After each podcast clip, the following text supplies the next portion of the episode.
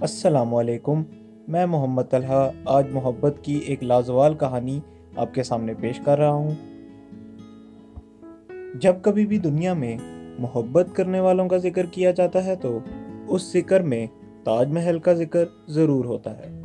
تاج محل کو دنیا کے چند حیرت انگیز عجوبوں میں سے ایک عجوبہ مانا جاتا ہے اور دنیا بھر سے لوگ دور دراز سے اسے دیکھنے کے لیے آتے ہیں۔ مگر تاج محل کی داستان سے بہت کم لوگ ہی واقف ہیں۔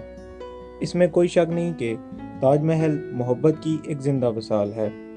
اور کئی صدیوں سے تاج محل کا ذکر شعر و شاعری کی زینت بنا ہوا ہے۔ اس کے علاوہ موسیقار اپنی موسیقی میں اور مصور اپنی تصویروں میں اس کا ذکر ضرور کرتا ہے۔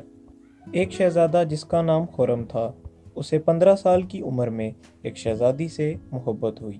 اور کہا جاتا ہے کہ ان دونوں نے ایک دوسرے کا پانچ سال تک انتظار کیا اور اس پانچ سال کے عرصے میں وہ شہزادہ اور وہ لڑکی ایک بار بھی نہیں ملے اور پھر سولہ سو بارہ میں ان دونوں کی شادی ہو گئی اور سن سولہ سو اٹھائیس میں شہزادے کو تاج پہنا کر شاہ جہاں کا نام دیا گیا، مگر اس کے باوجود ممتاز کی قسمت میں زیادہ عرصے تک ملکہ بننا نہیں تھا۔ سن سولہ سو اکتیس میں انتالیس سال کی عمر میں ممتاز بیگم نے وفات پائی۔ کہا جاتا ہے کہ ممتاز کی وفات کے بعد شاہ جہاں بہت دکھی ہو گئے تھے اور تاریخ کے مطابق اگلے دو سال تک سوگ منایا جاتا رہا۔ اس دو سال کے عرصے میں پورے ملک میں نہ تو کسی قسم کی موسیقی بجائی گئی، نہ ہی کوئی تقریب یا جشن منعقد کیا گیا۔ پھر اس کے بعد شاہ جہاں نے اپنی بیگم کی یاد میں ایک مقبرہ تعمیر کرنے کا حکم دیا، جس کی شرط یہ تھی کہ ایک ایسا مقبرہ تیار کیا جائے جو اس سے پہلے نہ دنیا میں کسی نے تعمیر کیا اور نہ ہی کبھی دیکھا ہو۔